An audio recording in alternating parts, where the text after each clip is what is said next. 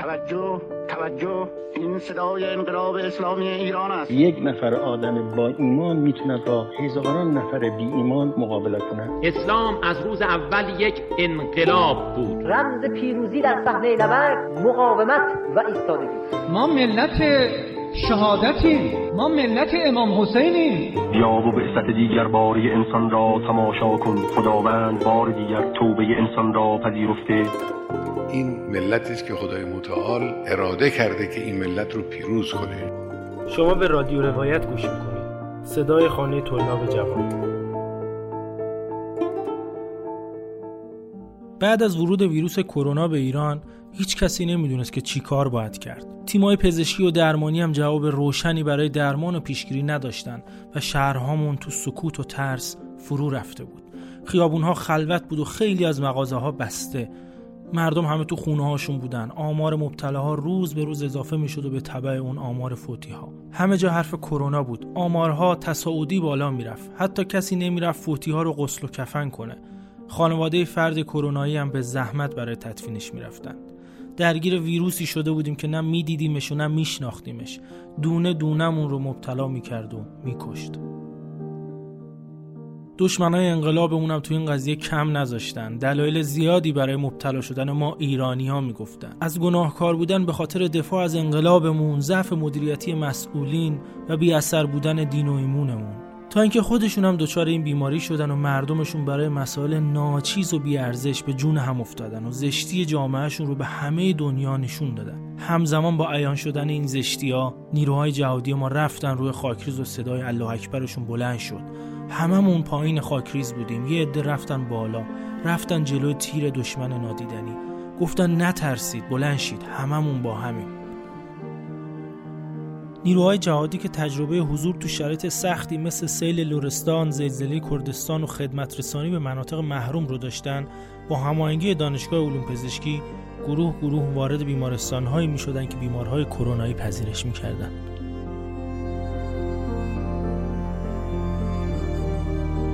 سلام، شما قسمت سوم پادکست روایت کرونا رو گوش میدید که تو تاریخ هفت دی اولای زمستون سال هزار و سیصد و نود و نه و تو شرایطی که برای کنترل شیوع بیماری کرونا محدودیت‌های حداکثری اعمال شده ضبطش کردیم.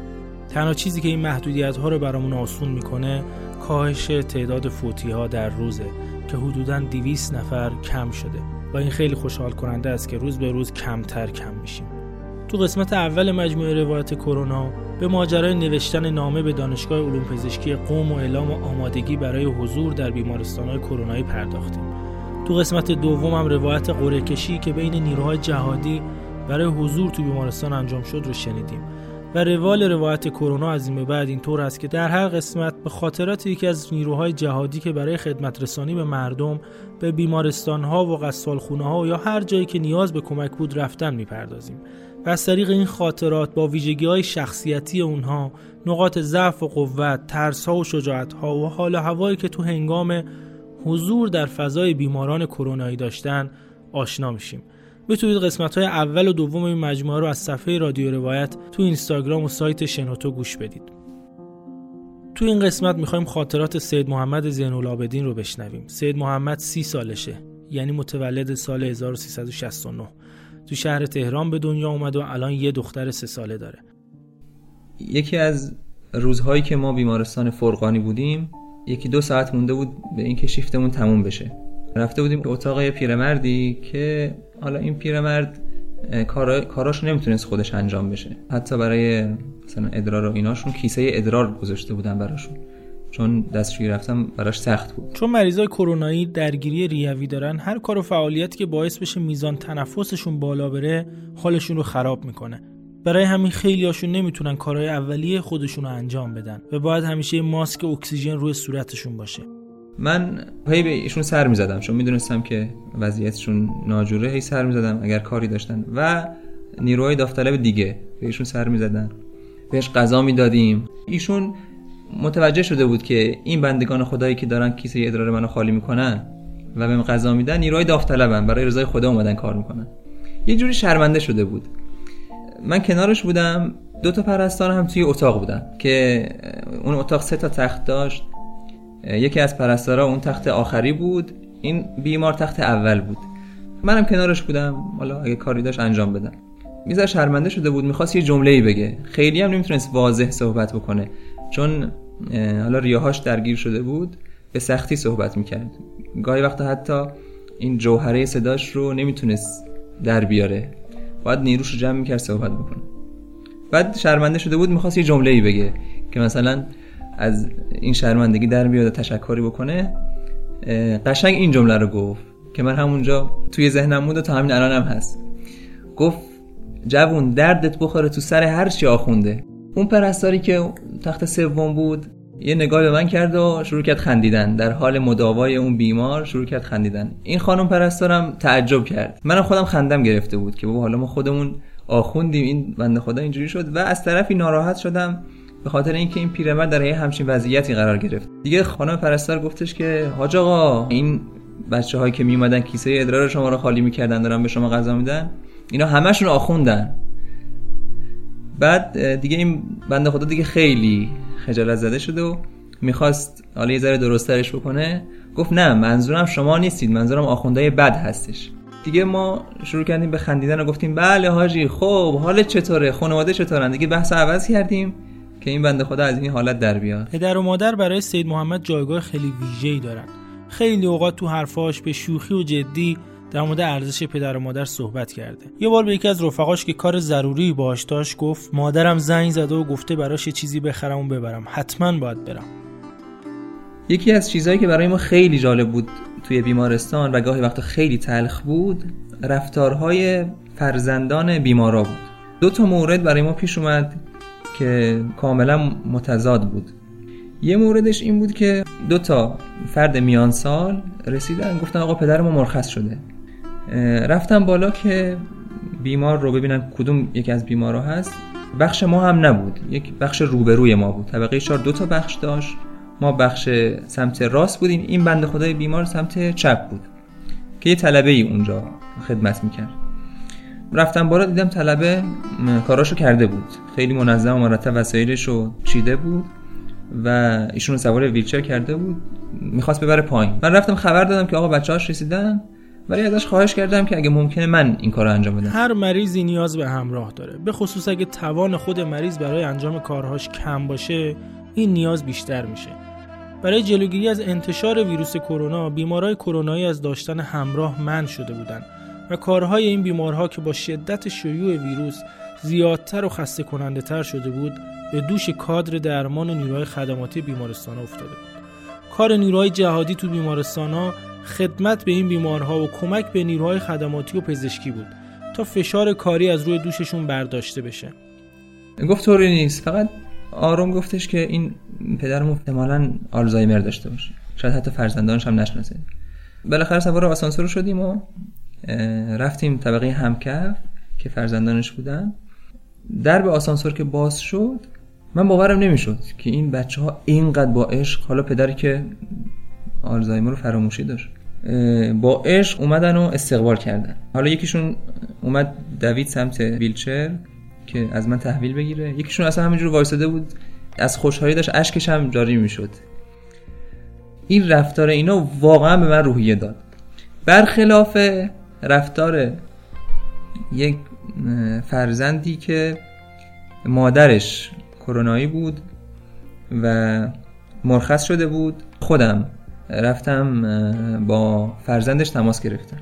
این مادر یک روز مرخص شده بود ولی اینا نمیمدن کاراشو انجام بدن و این مادر رو ما میشناختیم چون ده روز تقریبا، یک هفته الی ده روز اونجا بود، ما کامل میشناختیمش. واقعا خانومی بود که بدخلقی میکرد و کاراش هم خودش انجام نمیداد، حتی غذا هم نمیخورد. اگر شما بهش غذا نمیدادی غذا نمیخورد. ما بچهای جهادی میرفتیم لقمه لقمه به این بنده خدا غذا میدادیم. یک بار من خودم میخواستم این کارو انجام بدم، واقعا نتونستم، قبول نکرد. حتی پرستارا که میمدن مثلا حالا تعویض میکردن اینها قبول نمیکردن. پرستارا میرفتن میگفتن نمیذاره.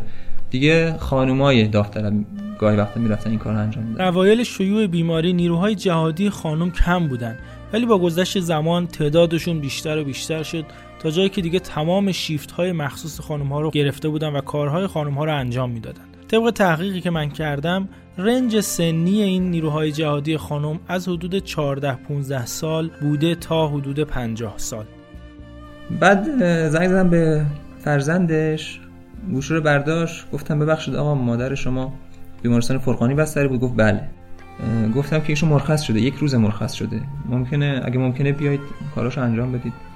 اینجوری به من گفت پشت تلفن که آقا این مادر من آلزایمر داره، احتمالاً شما فهمیدید. گفتم بله میدونم آلزایمر داره. گفت توی خونه اعصاب ما رو خورد کرده.